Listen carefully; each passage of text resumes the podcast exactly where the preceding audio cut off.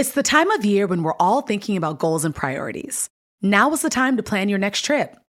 Whatever kind of travel fills you up, whether it's lounging on the beach, connecting with family and friends, or going on a foreign adventure, Expedia has the tools you need to plan a great trip. Download the Expedia app or visit Expedia.com to start planning. You do need to be a One Key member to use price tracking. Signing up is easy and free.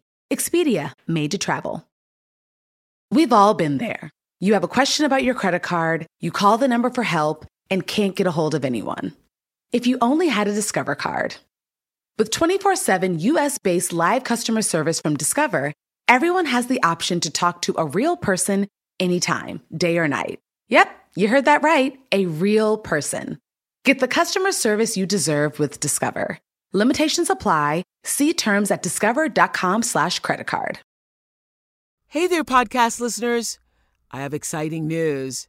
We're launching a brand new podcast in addition to Super Soul Conversations. It's called Oprah's Masterclass. The Masterclass podcast allows you to hear the greatest life lessons from some of the most respected and renowned actors, musicians, public figures, and athletes in their own words.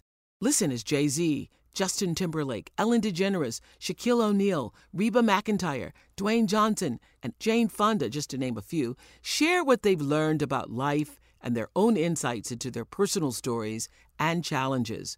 I believe that there's something to be learned from every experience, and everyone can use their life as a class. Oprah's Masterclass podcast is available now on Apple Podcasts. Subscribe now and listen free. Go to applepodcast.com slash Oprah's Masterclass. I'm Oprah Winfrey. Welcome to Super Soul Conversations, the podcast. I believe that one of the most valuable gifts you can give yourself is time. Taking time to be more fully present.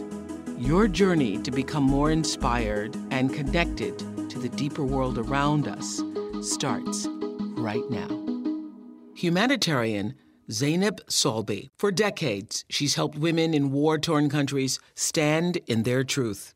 Zainab was first called to action at the age of 23. It was the early 90s, during the Bosnia and Croatia conflict, when Zainab read about a massive number of rapes in that region. Sparked by her personal experience of war, Zainab founded Women for Women International. The idea was brilliantly simple connect women in war zones with other women around the world through letters and a $30 a month sponsorship. Zainab believes that honoring your own voice can awaken others to new possibilities, helping them heal and see that they're not alone. Welcome. Thank you. You know, our intention here, Super Soul Sunday, is to open the hearts and minds of people. And if you can, drop little pieces of light into their lives so that they see themselves differently and see the world differently. And I know that, you know, when you founded Women for Women International, that might not have been your specific intention, but that's exactly what you did. You opened hearts and minds, you dropped pieces of light into women's lives by letting them share their stories. And that became its own force of empowerment. How did you know to do that? Well, it all started by me being in war. I mm. grew up in war, in the Iran Iraq war. I was in Iraq, and I know one thing about war it makes you feel isolated, it makes you feel that the world has forgotten about you. Absolutely. So you decided, all right, I'm going to find out where Bosnia is, and I'm going to do what? What was the initial feeling? I was newly mar- married at the time. We were going to go to Spain for our honeymoon. My husband was very incredibly supportive, and we ended up putting the little money that we had for our honeymoon, and we ended up going to Croatia. And we literally, you know, knocked on women's doors and on women's rights organizations' doors, and we said, "We're here to help us." And it has been a journey of humility for me. Uh, and it started with that first trip because that first trip I went and I said, I am here to help all women survivors of rape in Bosnia. And I remember the woman who said, then don't help us.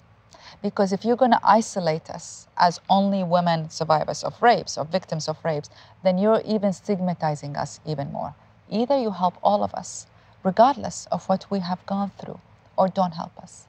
And that has been the beginning of many lessons I have got. It's a, it's a humbling experience. Every time I went to a culture or a country and I thought, I am going to do this, I get like a slap on the hand.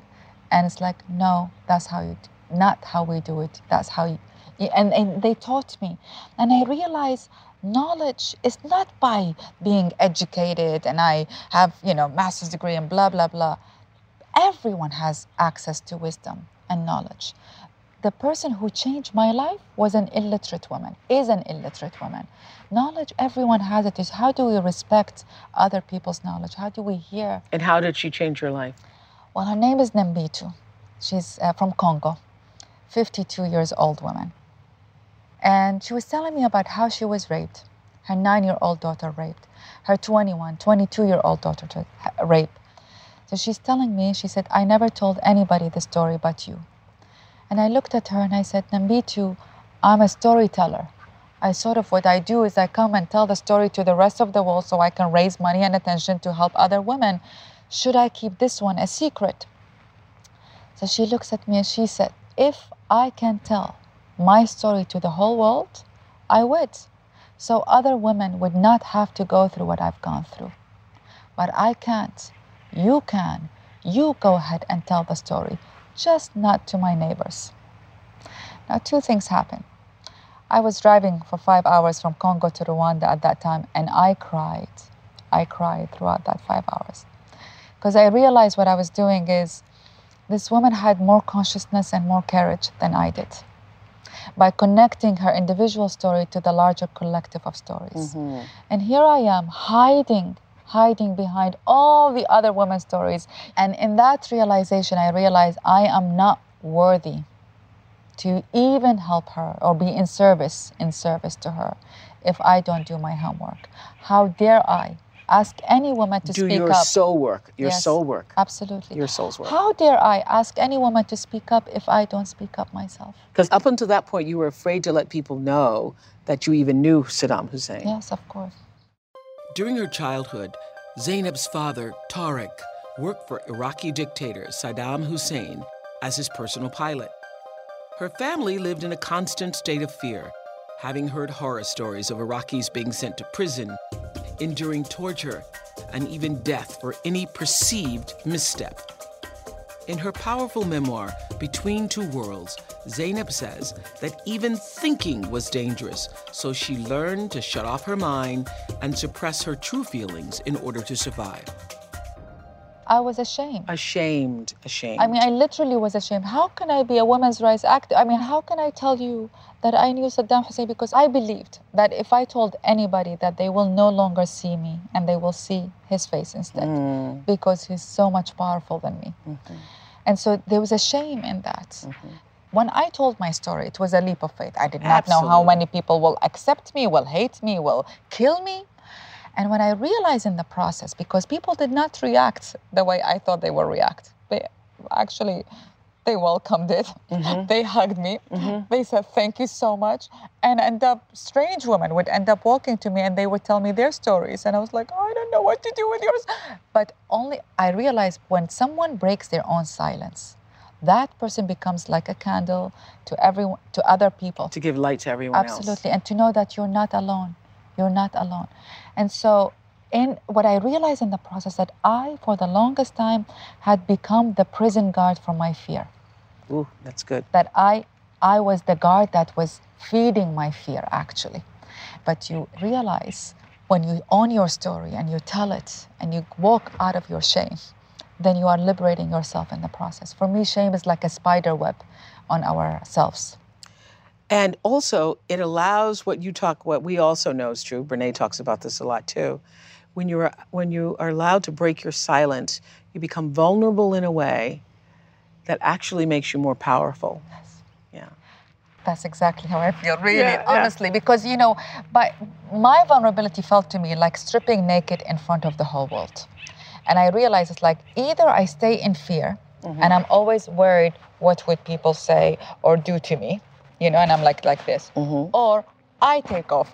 Not physically, you know, Yes. I take off my clothes. I tell the people, this is who I am, naked. For I am doing it for myself. So there's nothing to fear when I'm doing it. Mm-hmm. Yeah. Do you own it? Absolutely. And do you find, because you have talked to hundreds and hundreds of women throughout the world who have been broken and torn apart physically, mentally, emotionally, spiritually through war.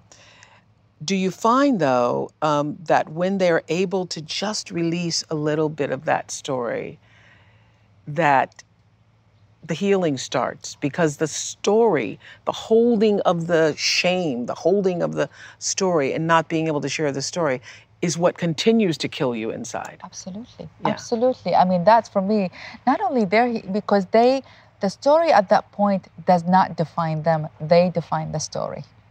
When we stay in our victimhood, which Yeah. at least for me, I was in my victimhood for a while, then the story defines me. As you do the work, you are the change you want to make in the world. For me, it's like, how can I be advocating for anything, peace, if I don't experience peace, peace myself? How can I a- advocate for happiness if I am not happy? When did you know that this uh, human rights activist and advocate for the empowerment and betterment of women, people, especially in the world, was your calling? I guess it started when I was 15 years old. Yeah.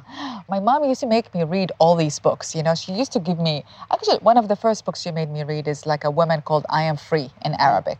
Roots, she made me read all of Roots. And I'm a teenager, I'm not understanding what is she doing to me. Like, you know, she's just mm-hmm. telling me, read these, read. And I would read it. And, at, and she would tell me about all the abuse that woman would go through. And my grandmother, my grandmother was married off as a 13 year old child, mm. taken off school, and how the grandmother made sure all of her daughters go to college. So my mom would tell me the stories of women. And at 15, I told her, Mom, when I grow up, I am going to help all women around the world. You know, and she gave me the best gift that moment. She looked at me and she said, And you can, honey. Zainab grew up in Baghdad under the shadow of Saddam Hussein. Her father's job as the brutal dictator's pilot drew the family into Saddam's inner circle, a dangerous place for a young woman. Zainab says her mother, Aliyah, was determined to do whatever it took to protect her daughter. Your mom actually sent you to the United States to be married, Yes. correct? Yes, that was my mom. What I felt, that's my first sensation of betrayal. It, it, it came from the person I love the most. So your mom sent you away to be married. You didn't want to be married? Not me. I mean, she always told me that I should choose the person. I, I should choose the person that I want to marry. I should marry for love. And all of a sudden, she puts me in this arranged marriage. We literally get married within two weeks of arriving in America. And then they leave and go back to Iraq. And that month, that month, Iraq invades Kuwait. And I get cut off from my family and I end up not seeing them for nine years. And the husband they married me to, he raped me, he violated me verbally, physically, all of it. Now, it took me nine years. It took me, my mom, to be ill and the process of her dying when her and I were in real, authentic conversation and a very honest conversation in which to learn that what she did to me was to save me. She was just pushing me out of Iraq because she was so afraid that Saddam who my family were friends with, and I grew up seeing him every single weekend, mostly every single day in my life, was starting to see me as a woman as opposed to a child. And she panicked at the. At, And she at the knew that there would be nothing she could do about it if Saddam Hussein Yes, said, yes, You are mine. absolutely. Even though if we are his friends, Yeah. it doesn't matter. When he wanted something, Yeah. he got the something. And and many women, many, many, many, many were, were raped uh, by him. Did you know that it's Asian American and Pacific Islander Heritage Month? Macy's is highlighting some really cool AAPI owned brands right now, like Cardon, Kaja, Amelia George, and Hey Meave. Plus, you can help to support college access and student success when you donate online or round up in store to APIA Scholars. APIA is the nation's leading nonprofit organization devoted to the academic, personal, and professional success of Asian American, Native Hawaiian, and Pacific Islander students. Shop Asian American and Pacific Islander owned brands at Macy's.com or in store. The next generation of influential Black voices can be found on NPR's new collection, Black Stories, Black Truths. Black Stories, Black Truths is a celebration of Blackness from NPR. Each of NPR's Black voices are as distinct, varied, and nuanced as the Black experience itself. In the Black Stories, Black Truths collection, You'll hear stories of joy, resilience, empowerment, and creating world shifting things out of struggle. Every episode is a living account about what it means to be Black today, told from a unique Black perspective. From Bobby Shmurda to The Wire, Michelle Obama to reparations, there's no limit to the range of Black stories, Black truths. Black perspectives haven't always been centered in the telling of America's story. Now they are the story. In NPR's Black Stories, Black Truths, you'll find a collection of some of NPR's best podcast episodes celebrating the Black experience. Stories should never be about us without us. Listen now to Black Stories, Black Truths from NPR, wherever you get podcasts. So you left your husband. Yes. You fled your husband Three months after the marriage. three months after the marriage. So you're now 20. I'm 20 exactly, with $400 in my pockets. And I realized that I have to build my life out of nothing, and I'm gonna do it. And one day, I will go home and help women back home. This is just remarkable. I hear these stories. You know, you're a young girl, you're 20 years old. You say, I'm going to build my life. You have $400. You're in the United States. And you're going to build your life out of nothing?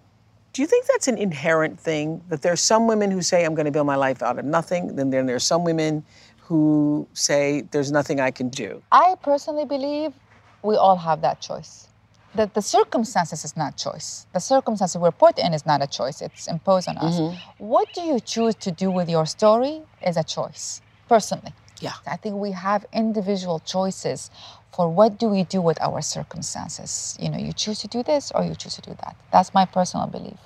Now, I put all my energy on being in service. That's sort of, it's who I am, I feel. It's like not resisting who you are. And mm-hmm. that's the creation of Woman for Woman. And that's like the, the it's, it's, So, it's- did something happen in particular around 23 that you said, This is it? I'm now going to go and save women of the world? I was going to school in America, and for the first time in my life, I learned about the Holocaust and about concentration camps in the Holocaust and about how people said never again. That same month, there were images of concentration camps in Bosnia, and we were doing it again. And it was for me a very childlike logic. It was like they said never again, but it's happening again, so we must do something about it. It was as simple as that. There and you'd never thought about it before? not at all. I did not know who the Bosnians are. Did not know who they are. I had to go and teach myself which country they are from, what language do they speak, what their religion, what's their culture. I came to the realization that that when we avoid acknowledging and seeing injustice that is happening in front of us, when we turn our face, then we invariably legitimize it Absolutely. and allow for the corruption of our own values. So when I say I have a responsibility, it is about me. yeah. You know, I used to say that to our viewers uh, during the many years of the Oprah show. And I would show child abuse, I would show, you know, graphic images of domestic violence or something. And I'd say, and now you can never pretend that you didn't see it. You can go on and make your dinner this evening. You can go shopping. You can do whatever, but you cannot pretend that you didn't see it because now that has entered your consciousness. And the question is, what will you do? Absolutely. Yeah. How will you use that? What will you Yeah. do? And you don't have to change your life Yeah. by well, the way. Well, you don't have do to get it. up and st- form Women for Women Right. International, Yeah. but you can allow it to open the heart space for yourself, and you in your own world treat people differently. You know. It's as simple as whatever it is. It could be as simple as seeing a homeless person looking at them in the eyes. Yes. It's uh, you don't have to like be a heroic journey or anything like that. It's the simple act, you know, grow, living in war, but also working in war. I came to realize that people resist not in the superhero way; they resist in the small acts. In the small acts, you know, it's uh, my mother resisted by keeping love in my heart. That was her resistance to fear. Uh, people resist in this one, and, and, and so we can change the world in small acts. It doesn't have to be big, heroic, superhero acts. one of the things that you acknowledge is that there are two sides of war. There's the bombing and there's the obvious violence and there's that that we see and is reported on the news. And then there's the other side of that, which usually involves women and children. Yes. It's the woman baking bread in Gaza. Yes. Well, I mean, when we talk about war in war zones, I mean, in, in the front lines, for example, we don't talk about you actually life keeps on going in the midst of war. I mean, people still go to school and they still go to hospitals and they actually still have to earn a living to to eat.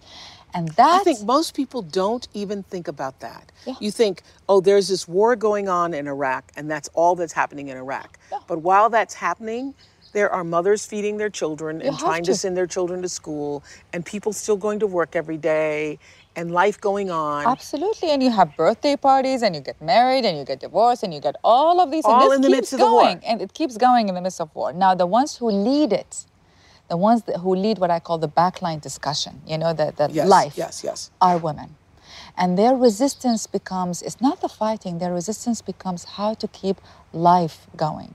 So when I was a child in war, in the midst of a siren, my mom would play for me and my brothers a puppet, a puppeteer. She would make her own puppeteer on the in the shadows of the candle to make us laugh and entertain us as the bombs and the planes are bombing the country. Um, a Bosnian woman, she's a piano teacher. For four years, in the midst of the war in Sarajevo, in Bosnia, she kept the music school open every single day. And for her, she says, this is my resistance, is to keep the music going. I mean, how beautiful Yes. that. A Gazan in woman. order to keep people, to allow people to literally rebuild the fabric of their own lives. Yeah, Absolutely, Yeah. Uh, because you have to keep life. You have to keep life going.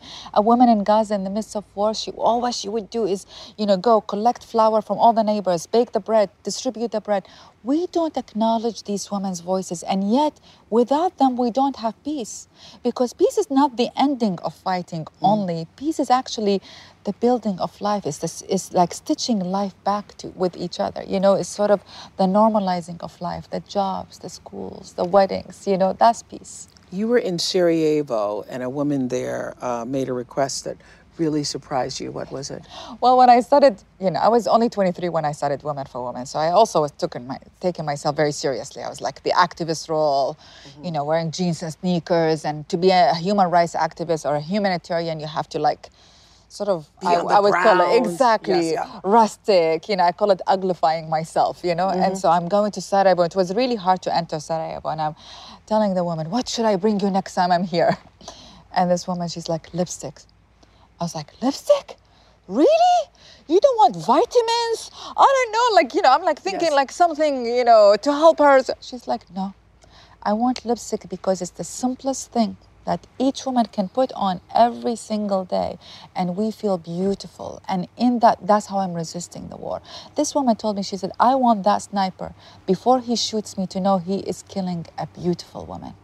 And lipstick is the easiest thing for a woman, any woman around the world to put on and feels beautiful. Actually, it is through working with women survivors of wars, in wars, that I learned to how to appreciate beauty and to incorporate beauty in my own life. And look at me now. I mean, like, you know, still the women's rights the activist. region, yes. Exactly, but I like I appreciate beauty right now. And it's and and it is beauty becomes one way of resisting, one way of building peace. But you had to learn yourself. I mean, I look at you, I see a beautiful woman. It took you a while before you could look at yourself and see a beautiful woman. Yes. You taught yourself to see your own beauty. How did you do that? Well, I actually always thought, first of all, that I am not a beautiful woman. I would look at myself in the mirror, and no matter how many people, my former husband, everyone, everyone's like, You're beautiful. I was like, Nope, I would look and I say, Not a beautiful woman. I can't say ugly woman, but not a beautiful woman, you know? And one day, you know, um, a Tibetan woman actually told me, she said, You need to start meditating on your eyes. So I go to the mirror, same mirror, by the way, same mirror. And I'm meditating, and it's too much to look at your whole face. And I start looking into the pupil of my eyes. And in the pupil, I just kept on meditating on it, you know? And I saw my soul, I don't know, and it was beautiful. What I saw was a beautiful person, you know? And I was like, but it was just the pupil. It's just one. And I was like, wow, that's a beautiful person inside. And little by little, I mean, through that mirror, little by little, I start seeing my own beauty. It's the same food and I stop eat. judging yourself. Yeah. Christiane Northrup was saying, do the same thing. Look in the mirror and say to yourself for 30 days, I love you, and see how you feel. and really look deep into your own essence Absolutely. and something else shows up. You know, I believe it's like, you know, when I, it's loving oneself is part of loving God. You know, it's like this is, uh, this is God's gift. And loving this is part of loving God's gift. It's, it's it, for me, it's, it's because I, I struggled with the concept of loving oneself. I thought it's a selfish concept. I grew up with it being selfish concept. And for me, it, it took a journey for to love myself. Mm-hmm. And I really believe it's part of loving God. It's part of my expression for my love of God. Mm. How many lives do you think you actually affected and changed around the world through Women for Women International? Number wise, Yeah. it's about 450,000 women. For me, and I'm, it's not enough. Really, it's not enough. I'm, I'm gonna- I can cry. It's not enough. Well, is it ever enough? That's the question for all of us. Is it ever enough? I think the first time you were on the Oprah show was in the 90s. Was it the 90s? It was September 2000. The Oprah Winfrey Show changed women for women tremendously. We were helping 600 women only in September 2000. 10 years later, mm-hmm. several appearances later, we raised 100 million dollars to about 450,000 women around the world. Wow. Thank you. Viewers did that. That's amazing. How do you keep yourself restored doing this? I mean, I used to find this with the Oprah show that every day you're talking to people who come from very difficult circumstances, that the energy of that sometimes would feel like that I'd be covered in that energy. Yes. And I had to work to keep a balance of not taking in everybody else's, Yes. you know, energy. How do, what mm-hmm. do you do? I know you meditate. I meditate a lot when I do my meditation or my practicing my yoga, and you know, when my hands it touches the ground, this is for me the most beautiful sensation, and I say thank you, God. And in the groundedness, um, I feel that's when that restores me. When I breathe, I feel I'm breathing God, and when I exhale, I think I'm exhaling into God, and then. These are small things, it's the connections with God and with earth that restores my spirits. And how do you define God? everything. My mom, when I was a kid, and I grew up a Muslim, my mom used to tell me, don't look at God only up there. God is everywhere. God is in the trees. God is in the flower. God is in the sand. We have sand in Iraq, you know? Yes. And I really think God is in the chair. God is here everywhere, everywhere. I, you know, I just, so when God becomes the everything, you know, and inside, and inside, then, you know, loving the world becomes part of loving God. This episode is brought to you by PNC Bank. Some things should be boring, like banking. Boring is safe and reliable. You don't want your bank to be entertaining. Entertaining is for podcasts with inspiring celebrity guests, not banks. PNC Bank strives to be boring with your money so you can be happily fulfilled with your life. PNC Bank, brilliantly boring since 1865. Brilliantly boring since 1865 is the service mark of the PNC Financial Services Group, Inc. PNC Bank, National Association, member FDIC. Thomas's presents Pondering the Bagel with Tom. Oh, the paradox of the bagel! Tis crunchy yet soft, tis filling yet has a hole, tis a vehicle for spreads, but only travels from toaster to plate. Thomas's, huzzah! A toast to breakfast. Loving myself becomes part, every, all the love becomes part of loving God. So there is religion, which you are Muslim, and then there is the ah, the ground and the breath and breathing and recognizing that every breath is God and every exhale you're exhaling into God. What is the difference? the, the religion is the rituals I feel. And, and for me, the latter is how do you take the spirit of the religion? What is religions? What are all the religions? They're saying the exact same thing for me. You know? Um, they're saying the exact same thing. And that same thing is sort of a, for me, is out of love for God. You know, it's sort of the being, to try to as, aspire to be, you know, in Sufism, they say we are to empty ourselves like a flute. And that's an individual process. Yes. So God can How you empty, yes. how you empty is I, I feel like consciousness is like a switch light uh, you know we each have the choice to switch it on or off Right. and if you switch it on you have to do the work Right. and you empty yourself like a flute so god can whisper through you so god can play the flute through you and that's Isn't all that of us. That is a Rumi. Okay. That's all of us. All of us can do that. So for me, the, the, the, the breathing in on God is that takes the spirit, the spirit of religions, Islam included, you know, and look at why we're trying to do that. You know, it's like to, it, it takes the spirit of religion rather than the ritual of religion. You know, we live in this polarized world of darkness and light, summer and winter. Um, how, how do you stay in the light? only by acknowledging my dark. And it only was a recent process for me to, with consciousness, try to look at my own shadow. Where are the parts of myself that I snap or I'm impatient or whatever it is, you know, and how do I own it? And I put myself in that pain and I tell myself this will help you connect to someone else one day in the future. Mm-hmm. So when a friend one day tell me I am in pain or I did this embarrassing thing, I'm like, yes, I did that too. Yeah. Did you see what I It's an acceptance of it and thus a release of it. When the shame goes, there's the freedom comes as well. Absolutely. What do you believe about conflict? Believe conflict is the most unfor- it's, it's where we are betraying ourselves. It's about greed. I don't mean only material greed, all. Yeah. It's, it's our own greed where we are betraying ourselves for most insignificant things and we end up with so much killing. It's just, it's our, hum- it's humanity betraying itself. What do you believe about faith?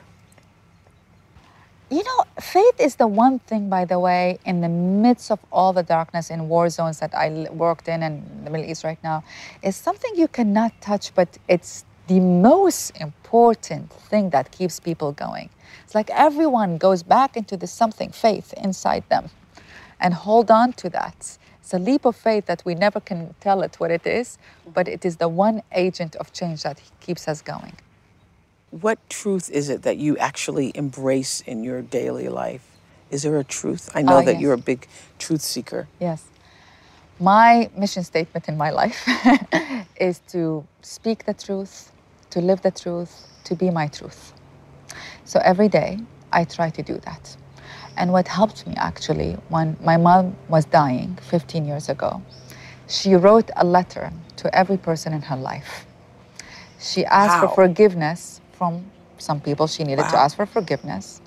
She forgave whoever she needed to forgive. She used to make me read the letter before I mailed it. Wow. She had ALS, uh, so she could not speak. So she was like, read it, and then, and then I, I help her fold it and mail it.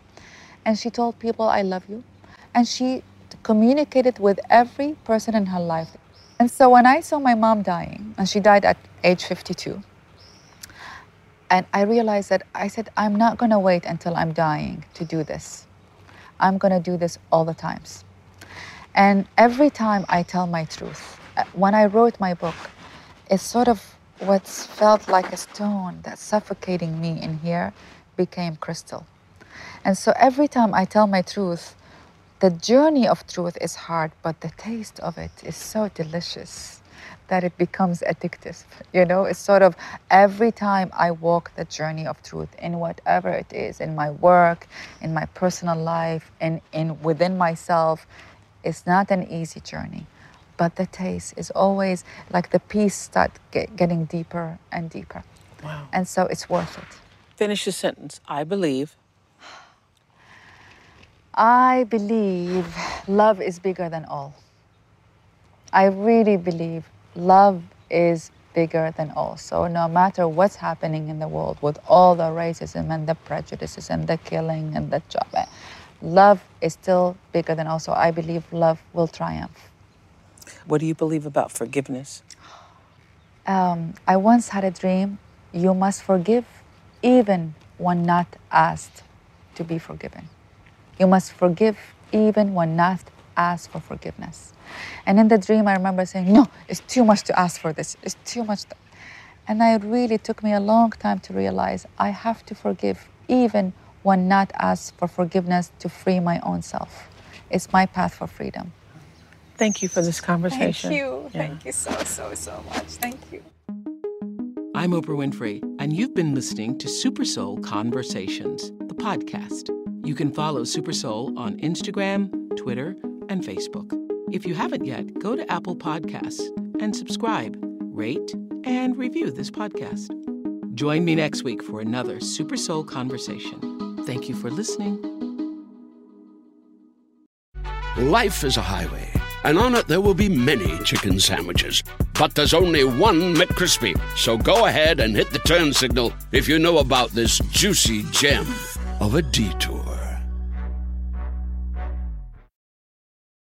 Around. You can find cars like these on AutoTrader. New cars, used cars, electric cars, maybe even flying cars. Okay, no flying cars, but as soon as they get invented, they'll be on AutoTrader. Just you wait. AutoTrader.